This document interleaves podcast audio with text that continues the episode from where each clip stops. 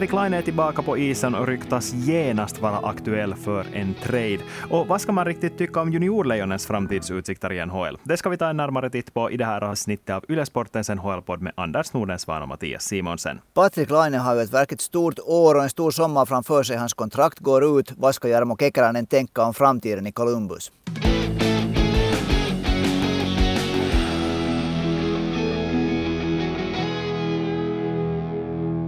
Ja, efter en lång skadevila så är Patrik Laine nu faktiskt tillbaka på isen. Det var säkert många som såg inte minst den här matchen mellan Carolina och Columbus nu på veckoslutet som spelades väldigt eh, behaglig tid, åtminstone här i Finland. Men Anders, vad ska man riktigt tycka om Patrik Laines form nu efter att han har kommit tillbaka? tycker jag att man såg att han var lite ringrostig men oberoende av det så det där kom han ju nog till bra chanser. Tycker att han var ganska bra offensivt. Sen var han lite, på något sätt hade han problem tycker jag i det defensiva spelet. Men Carolina är ju nog fruktansvärt svårt spelat och det där. Och Columbus var ju nog i blåsten genom hela matchen så det var inte bara Patrik Laine som hade det svårt där. Nej, och jag tycker bara att det var lite på något sätt ironiskt att just Patrik Laine var en av dem som inte lyckades sätta sina chanser med tanke på hur otroligt många mål det gjordes i matchen. Vad var det sammanlagt? 11 mål?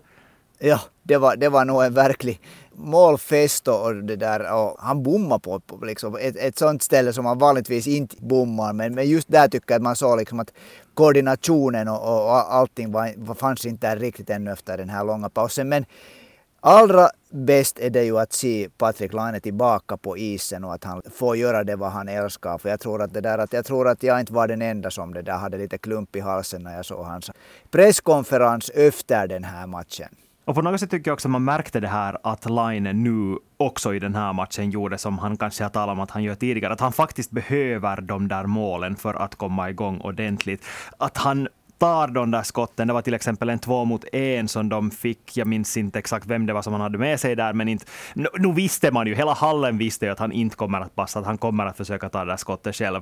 Och att han faktiskt liksom sköt och sköt och sköt och faktiskt försökte, försökte hitta rätt och på så sätt hitta tillbaka sin rytm. För helt som du säger så håller jag faktiskt med om att det, det, det kommer nog att kräva en liten stund för han är faktiskt sådär på riktigt tillbaka känns det som. Jo, och han är som du, som du sa, så han är en spelare som han, han behöver, alla spelare behöver såklart lyckas lyckas. Men han liksom, han verkligen, han, han liksom blixtrar till. När man ser det där självförtroendet liksom helt enkelt rinner in honom då när det börjar gå hans väg. Och då är han nog då, då liksom hittar puckarna rätt ställen mellan stolparna hela tiden och då är han helt livsfarlig. Då är han liksom en killer verkligen. Mm. Han spelar nu alltså i samma kedja som han spelade före skadan också i princip tillsammans med centern Boone Jenner och andra utan Jakub Voracek. Och det som jag tycker att kanske är lite oroväckande ändå, trots att Johan var lite ringrostig och så här, så kändes det som att Voracek inte gjorde världens bästa match och då kändes det som att Laine var den som kanske led mest av det. Det var inte så att Laine istället steg fram och skapade någonting, utan han fortfarande på något sätt lita ändå på att det är Voracek som ska vara den där som skapar de där lägena.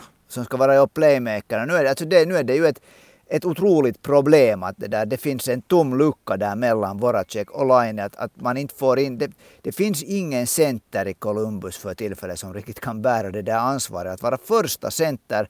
Att Boone Jenner spelar nu där som ju egentligen inte ens riktigt är en center och definitivt kanske mera om han är en center så en tredje eller fjärde kedjans center. Att, att nu är det svårt att ha en kedja med egentligen bara två riktigt bra spelare.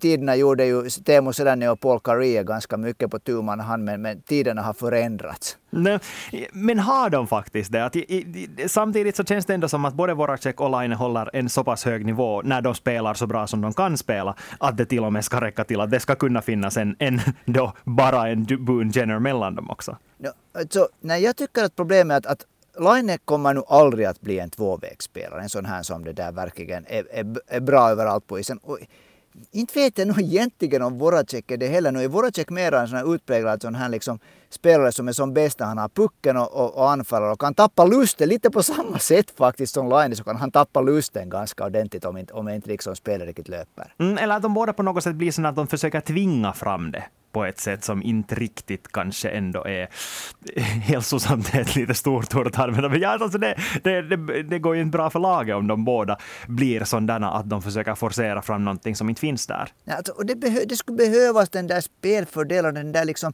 som också skulle hämta liksom den här energin och få, få det där klistret där i den här kedjan. Alltså jag kom helt på sån här tanke liksom att tänk nu att hur, hur världen är underlig att Anton Lundell skulle ju faktiskt vara vad jag nu förstår, han skulle ju vara helt klar första center i Columbus för tillfället. Nej, det är faktiskt sant. Det är helt otroligt egentligen när man tänker på att en kille som kan vara tredje center i ett annat lag skulle komma in och vara helt solklar rätta där. Vad ska liksom Columbus göra med det här? Snart blir det igen, kommer trade, line, trade deadline kommer emot i, i mars månad. Columbus kämpar ännu för fullt om en wildcard-plats i slutspelet. Och Philadelphia, Boston, eh, Detroit är de lagen som man väl främst kämpar där med. Så det, det, den här säsongen har definitivt inte gått förbi för dem ännu. De har möjligheter. Och Laine och Voracek är ju definitivt två sådana här liksom som ger dem möjligheter att klara sig. Men, men nu, måste, nu måste de på något sätt lösa det här centerproblemet. Jag vet inte hur, men på något sätt måste, måste nog Kekäläinen göra det. Ja, alltså det känns som att det här är ett evighetsdiskussionsämne i den här ja. podden, eller i NHL snackar överlag att försöka hitta på vem Laine borde ha som center.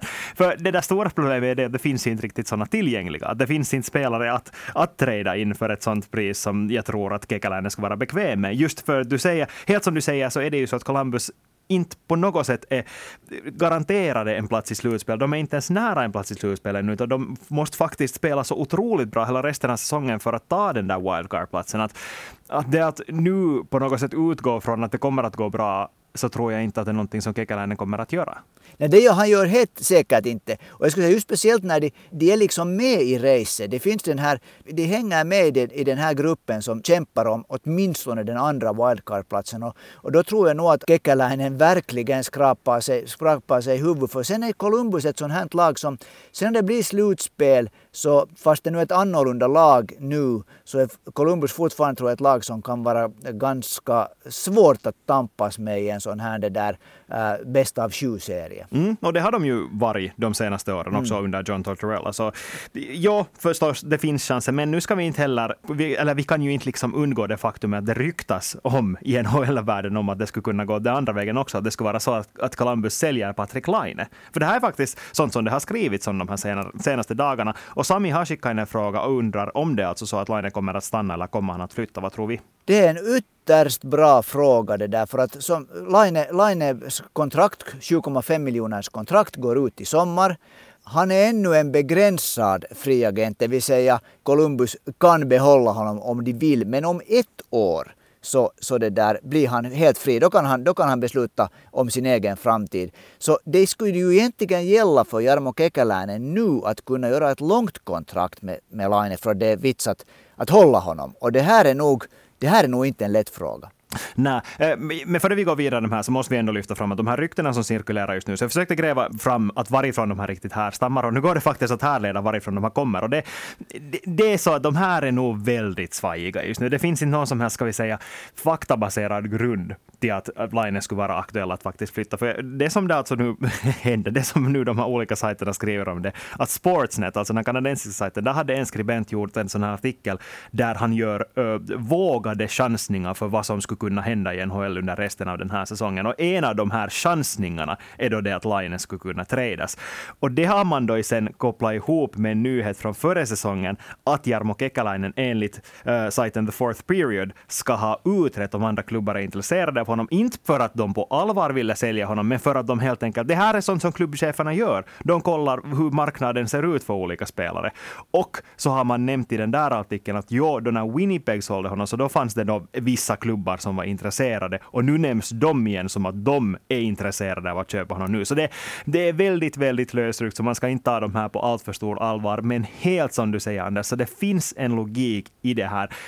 Line är nu i ett lag som inte har värst ska vi säga, lovande framtidsutsikter framför sig. Vill han skriva på ett långt kontrakt? Han vet att han bara har ett år kvar av det här RFA-statusen och efter det är han helt fri att teckna kontrakt med vilken klubb han vill. Och Kekalainen måste ju också veta det här, att det finns inga garantier för att Line stannar länge, för om de inte som klubb gör någonting för att vända på trenden. Och då kan han bli av med honom för ingen kompensation alls. Ja, och, och Laine som sagt, jag, jag har på något sätt tycker jag att det, varför skulle Laine vilja göra ett långt kontrakt med, med Columbus? Då skulle det vara i så fall för att få mycket pengar om, om det ges åt honom riktigt stort. Men Kekalainen brukar inte vara den som, som ror ut med de allra största, största det där kontrakten. Nu har han ju gjort här lite kompromisser med det, men det där eh, det finns egentligen ingenting som pekar på att Columbus har någon stor framtid framför sig. Laine börjar nu komma in i sina bästa år. Såklart vill han lämna sitt avtryck. Han vill liksom vinna. Han vill vara ett lag som vinner. Så den, nu är det svårt att se varför han skulle vara mycket tänd på att, att skriva ett långt kontrakt med mm. Columbus. Och då är frågan kanske närmast det att kommer han att lämna nu före trade deadline, kommer han före transferfönstret stänger, eller kommer han att lämna till exempel på sommaren, eller först om de skulle göra ett, här, ett till brokontrakt och de skulle sälja honom sen nästa år? Säg nu att han, han, att han kommer att börja skjuta lite fler mål här under de kommande veckorna här före trade deadline är här. Så nu finns det ju ett ett stort antal NHL-klubbar som verkligen är ute efter en målskytt. Det vet vi den här vikten av målskyttar. Det avgör mästerskap, det avgör slutspelsserier. Så det där. Om, om han spelar bra nu så stiger hans värde ju nog i, i det där, slår det nog igenom taket.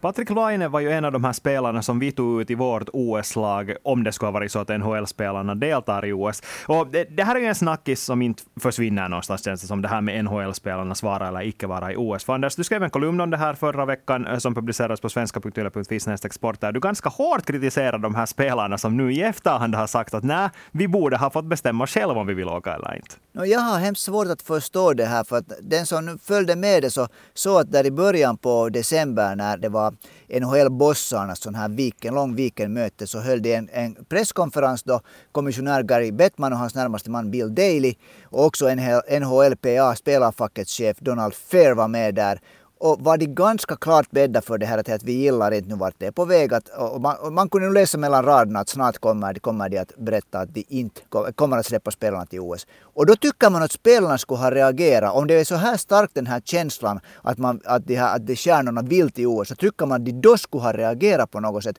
Nu fick åtminstone jag den uppfattningen att de inte riktigt brydde sig. Eh, ja, eller kanske det att det fanns split, en splittring inom NHLPA som man inte kanske har riktigt insett förrän nu. För eh, helt som du säger, då, innan jul, då när det här beslutet togs, så fick man den bilden att alla spelarna faktiskt var okej okay med det här beslutet. Att, att ja, nu är läget det att vi måste flytta en massa matcher. De måste spelas i något skede. Vi måste använda OS-pausen för att spela klart de här matcherna. För det är ju så att om spelarna skulle låta bli att spela de här matcherna så går de ju miste om alldeles otroligt mycket pengar. Det ska vi inte glömma här. Så det finns en logisk orsak till det till att spelarna ändå prioriterar att spela klart de här NHL-matcherna än OS. Eller den bilden fick man åtminstone. Helt som du säger, Brad Marchand och framförallt Connor McDavid, det tycker jag att det är alldeles otroligt att han nu i efterhand går ut. Han var ju en av de här som var först ut att säga att han är skeptisk till att åka överhuvudtaget. Och sen plötsligt när det har tagits det här beslutet att nej, vi ska inte, vi ska inte åka till OS alls, så då tycker han plötsligt att, att nej, att han borde ha fått bestämma själv. Så det känns på något sätt lite så här, ska vi säga, tvivelaktigt. Det minsta man skulle kunna vänta sig skulle ha varit att, att de här största profilspelarna, de som ville fara dit, och jag, nu vet vi att McDavid hör till dem, Marchand hör till dem, jag tror att alla ryssar hörde till dem. Jag tror att svenskarna och fin, de finska stjärnorna ville dit säkert till exempel Auston Matthews, sådana om de skulle ha kommit ut på något sätt tillsammans och sagt att hej, låt oss besluta var och en för oss själv. Inte skulle det ha varit ett så här lätt på något sätt beslut för, för NHL att ta. Att nu gör vi bara på det här viset. Mm, mm. För vi ska inte heller glömma det, för flera av de här spelarna är det antagligen den sista chansen att delta. För Brad Marchand kommer knappast att vara med sen i Milano 2026. Sidney Crosby har sagt att det här högst troligen var hans sista chans att spela ett OS. Eh, men en av de här äldre faktiskt, men eh, en av de här få som jag har sett som faktiskt har sagt att det här var ett bra beslut, så det är just svenska Erik Karlsson som sa i en intervju för The Athletic att, att han var jätteskeptisk till att åka med tanke på coronaläget. Men, men det förstår man ju förstås, när man har familj är det helt annat läge än att vara lite på 20 och ha hela framtiden framför sig och bara se fram emot en bäst, bäst mot bäst turnering. Och samtidigt den andra stora, riktigt stora svenska backstjärnan, Viktor Hedman hade ju nästan liksom tårar i ögonen när han konstaterade att, att ah, han igen gick det förbi. Han blev på, helt otroligt nog inte vald till OS-laget 2014. Det där när Per Mårts genidrag. och, och nu gick det igen förbi. Så det där, just det här att, att det fanns att de här spelarna skulle ha kunnat komma ut med det här att låt oss besluta själv. Mm. Men med, jag tycker sen igen att det här mer och mer börjar luta mot att NHL kommer att arrangera en World Cup förr snarare än senare i och med att man då det känns som att ja, de kommer att göra en massa pengar på att arrangera den här turneringen, men också det att det blir sen en sån här en fredsgest mot spelarna. Säga att hej, vi arrangerar nu en sån här turnering på våra villkor, på era villkor, och så får vi det att tojma. Det, det är åtminstone min sån här heta tippning just nu. Men inte tror jag att det finns en chans, för det, det, det har till och med finska medier nu snackats om att det skulle kunna bli den här sommaren. Det tror jag inte överhuvudtaget på. Äh, det där, jag tror åtminstone ett och ett halvt går det till. Och sen vet jag inte, de har varit fina turneringar i tiderna. Speciellt Canada Cup-turneringarna var jättefina när det var de sex, sex bästa lagen där alla mötte varandra.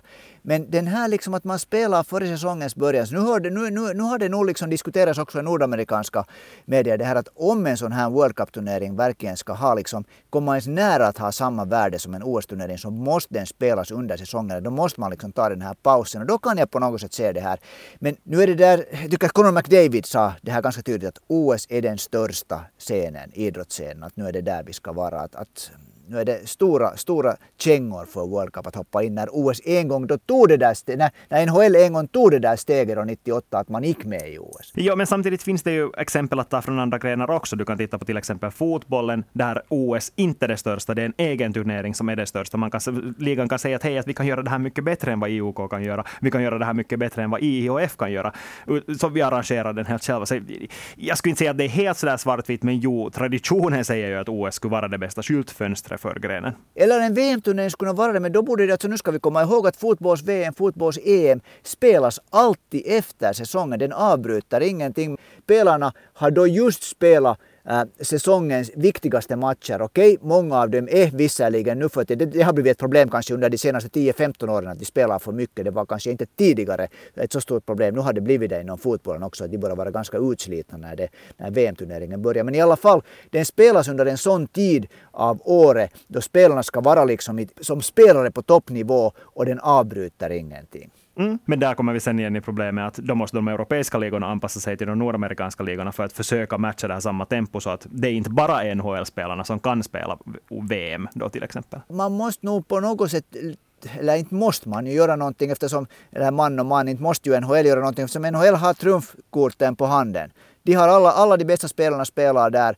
Nu måste den här dialogen mellan internationella ishockeyförbundet och då IOK kanske också och NHL, så de, det, det, de måste nog liksom vara ärliga i det att NHL-spelarna är de som alla vill se i en sån här turnering och då måste NHL också på något sätt inte nu får diktera men nära på har liksom verkligt stor inverkan på hur en sån här turnering ordnas. Mm. Men där är också, IHF klarar sig också utan NHL-spelarna. De gör rysligt mycket pengar på VM-turneringarna som de är just nu och det är kanske därför som det är därför som det dels inte finns en vilja att flytta på dem och dels inte heller en vilja att ordna dem mer sällan som också är en sak som jag kan tycka att de absolut borde göra. Jag tycker att det är urvattnat på många sätt att man arrangerar ett ishockey-VM varje år. Men när man gör så förbannat mycket pengar varje år så förstår man ju det förbundets perspektiv att det är jättekiva att göra det. Och ja, knappast skulle det vara ishockey-VM i år i andra fall och då skulle det kanske inte arrangeras i Finland med tanke på att det är en OS-vinter så på det stället är det ju kul för de finländska ishockeyvännerna. Och där kan vi sen igen nu mycket väl få se till exempel just Patrik Laine, varför inte Alexander Barkov och Florida inte går långt i slutspelet. De här största stjärnorna kommer ju nu högst sannolikt istället att komma dit. Men det var inte bara spelarna som gick miste om en chans när NHL tackade nej till OS-tränarna kan också ha blivit det. Jannika har skickat in en fråga. Hon undrar vad betyder det här för Jukka Jalonens chanser att bli NHL-tränare? I OS med NHL-spelarna hade han haft chansen att visa hur bra han kan coacha sådana spelare också. Och det är ju en väldigt bra poäng vi har nog alerta lyssnare nu för det här var andra frågan som exakt samma sak jag har gått och funderat på här under de senaste dagarna. Ja, alltså Jukka Jalonen, när han har, han har gjort det, jag tycker det var ganska över, han har tydligt sagt att han skulle vilja till NHL som tränare. Och han har vunnit två VM-guld med herrar. Han har lotsat herrarna ett, ett ganska mediokert lag till final förra säsongen. De var så nära att vinna guld. Det var kanske till och med det bättre laget i finalen. Fick inte guldet. Han var nog säkert laddad till tusen, minst lika mycket som spelarna. Att nu när han får de bästa finländska spelarna i en bäst om bäst turnering i liten rink så ska han nog visa att han är en tränare som borde finnas i NHL. Men samtidigt så känns det också som att det inte skulle ha gett den där, den där definitiva pushen. För vi har ju snackat om det här mycket nu, att det i NHL fungerar så att man väljer de där gamla tränarna som inte nödvändigtvis har världens bästa saldo att visa upp, men de har åtminstone gjort väl ifrån sig åtminstone vissa säsonger i NHL. Och Bruce Boudreau är ju det här exemplet som vi senast har snackat om. Och nu har han ju fått skutan att vända i Vancouver. Och samtidigt så blir det väl också sist och slutligen ett bevis åt NHL-ägarna, klubbcheferna, att ja, gammal kan vara äldst när det gäller också NHL-erfarenhet. Och den där NHL-erfarenheten, eller erfarenhet av uttryckligen nordamerikansk hockey, kommer fortsättningsvis att väga tyngst. Och jag tror att jo, att om Finland skulle ha spelat bra i OS med Jalonen som tränare, så skulle han absolut ha varit ett namn som nämns oftare i spekulationerna, men på något sätt börjar det kännas så hopplöst det där hans läge. Det, det, det, jag bara kan inte se när var, vilken klubb som skulle ge honom den där chansen. När, när ska han få den där chansen? Han börjar bli så pass gammal redan och, och ja, jag, jag, bara, jag vet inte. Det, det känns så hopplöst för hans skull. Ja. Spekuleringarna, spekulering. Om Finland skulle ha gått till final, om Finland skulle ha vunnit guld i OS med NHL-spelare, vilket är såklart nu inte en hemskt stor chans, men en kanske mer, en större chans än någonsin tidigare. Så då skulle nog Jalonen ha varit liksom het. För att det otroliga är att så bra Finlands lag ändå är så de, man liksom, de, de nämnde inte ens Finland som en av favoriterna i de här nordamerikanska, nordamerikanska medierna när de snackade sina podcaster om det där och snackade om NHL. Så Finland var hela tiden, nämndes inte som en, det där, en, en medaljkandidat. Inte ens Kanadas GM Doug Armstrong som är intervjuad här i början, på, i början av säsongen, så han nämnde inte ens Finland. Han nämnde till och med Tjeckien, han nämnde inte ens Finland. Och det är ju liksom, det måste man säga, det är ju direkt dumt för att om ni ser på Finlands lag så var det ett av de bästa lagen på pappret också. Och det där, om Jalonen då skulle ha fått ett sånt lag att liksom lyfta över förväntningarna och vinna guld, så då tror jag nog att det skulle ha varit många, många lag som skulle ha varit mer än lite intresserad av honom. Men i ärlighetens namn, så när har man någonsin lyft fram tränarna efter en internationell sån här turnering? I ishockey alltså. För det, det, är oftast så att det är bara spelarna som man fokuserar på. Och jag tror att om det skulle ha gått så bra som du hoppas att det skulle ha gått för Finland, så då är det så att man skulle ha talat om att hur bra finska laget var, hur bra det här materialet var och de ändå spelar ihop som lag. För du nämnde Per Mårts 2014. De gick hela vägen till final och inte nämndes han med ett ord i några spekulationer om att flytta till NHL efter det. Inte? Alltså Sveriges lag under Per Mårts, de åren han var där, så tycker jag nog att han fick sitt VM-guld. va? Men det där, jag tycker nog att, att det, det, var, det var eh, tvillingarna Sedin som, Sedin som kom och fixade VM-guldet. Jag tycker nog att Sverige, att det var liksom en sån man nästan en allmän diskussion att, att med det där spelarmaterialet så underpresterar Sverige egentligen. Okej, de gick till OS-final. I OS-finalen hade de sen ingenting att komma med mot Kanada. Egentligen borde de kanske ha haft det. Men det där, det var jag skulle säga att då när Tjeckien vann OS-guld i Nagano, första NHL-OS, så efter det fick ju tränaren Ivan Linka, han, han fick ju NHL-kontrakt efter det.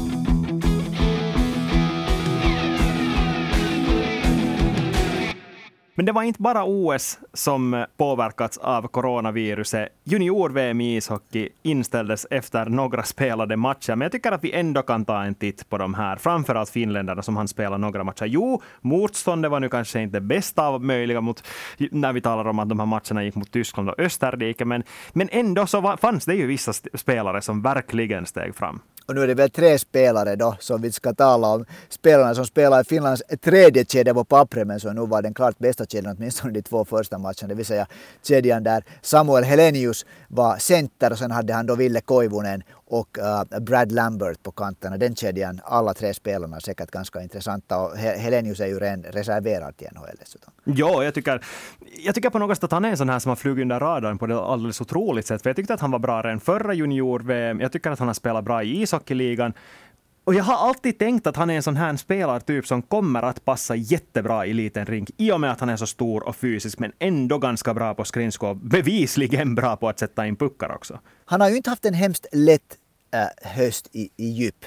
Men, men, men, precis som du säger, det, där, det här, han passar i liten rink. Och det beror ju delvis på att han själv är så storvuxen. Han är 199 centimeter lång och han kommer ju ännu att liksom bli antagligen sådär och se mer ut som sin pappa Sami Helenius också fysiskt. Så den här lilla rinkens spel är ju som gjort för honom. Mm. Uh, han är alltså draftad av Los Angeles Kings och jag tror nog att de fansen ganska nöjt följde med hur han spelade där. För nu, nu var det ju ändå kan man säga att för den stora massan kom det ju här. Inte för att nu får jag mig själv att låta som världens största expert. Nej, men ändå, för de flesta så kom det här ju ändå som en överraskning att de var så här heta den här kedjan. Jo, och just det här, det, det är så fascinerande med sådana här kedjor som när de här bitarna faller på plats för att ingen var ju riktigt förberedd på det. Inte var tränaren Antti Pennanen heller förberedd på det.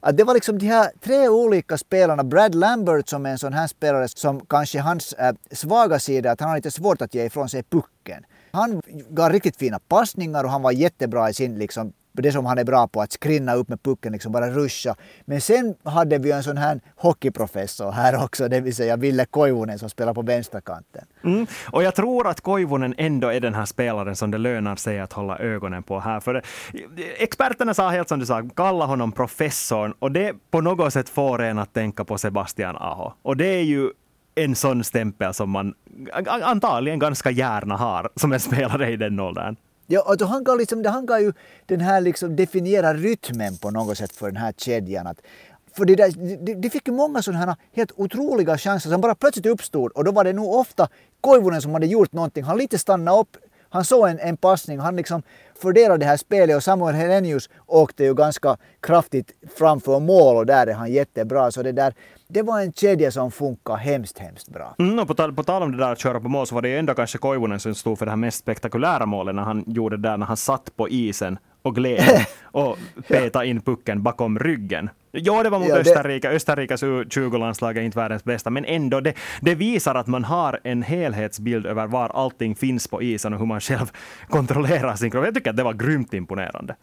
Det var det. Men precis som du säger så mot Österrike, det var nog så det tog nog igen en grym besvikelse för inte fick man ju någon bild egentligen av, av, av Finlands uh, hur, hur bra det här laget var eftersom de två första matcherna gick mot Tyskland och Österrike som var riktigt dåligt. Och mot Tyskland ska vi säga att om inte den här tredje kedjan skulle ha varit så vass så det där Tyskland skulle kunna vinna den matchen. Mm, och så ska vi också i ärlighetens namn säga att Tjeckiens lag inte heller var värst bra på pappret, så inte ens den matchen skulle nödvändigtvis ha berättat något värst mycket sanningar om hur bra det laget egentligen är. Eh, men eh, det som är roligt med Koivunen och den här kopplingen, eller på något sätt jämförelse med Sebastian Aho som folk verkar göra, är ju det att han också är draftad av Carolina Hurricanes det, det börjar finnas många sådana här, det där, hur ska man säga, mera sådana här lirare av finska hockeyspelare, så att Carolina om han också flyttar dit. Om, om Samuel Helenius skulle jag ännu säga, för jag är lite fascinerad av honom, för jag tror att det är också på det sättet att Hans roll är ren på något sätt förutbestämd när han åker dit. Det är ingen som tror egentligen att han kommer att bli en första eller en andra kedjas center i NHL. Men däremot tror jag att en riktigt tuff och bra tredje center har han alla möjligheter att bli. Mm. Och jag tror att det var många Los Angeles Kings-fans som gärna också skulle ha sett honom spela tillsammans med en annan spelare, nämligen första kedjans Kasper Simon Taival. Och han tycker jag är en som vi också lite kan nämna här, för att han tycker jag att steg fram på ett sätt som man kanske väntar sig att Ronny Hirvonen kanske i första hand borde ha gjort. Han var ändå lagkapten, han var ändå den som var vassast tillsammans med Anton Lundell för ett år sedan, tycker jag åtminstone. Men nu tycker jag sen igen att det var Kasper Simon Taival som var den klart bästa spelaren i första kedjan. Jo, han var jättebra redan förra året och han gjorde verkligt viktiga mål. Men, men det här tycker jag just den här, därför så det blev så totalt på hälften här turneringen för att första kedjan speciellt just med Simon Taival och Hirvonen så den kan inte riktigt ännu komma igång. Det skulle nog ha varit roligt att se om de skulle ha liksom fått spelet att stämma bättre.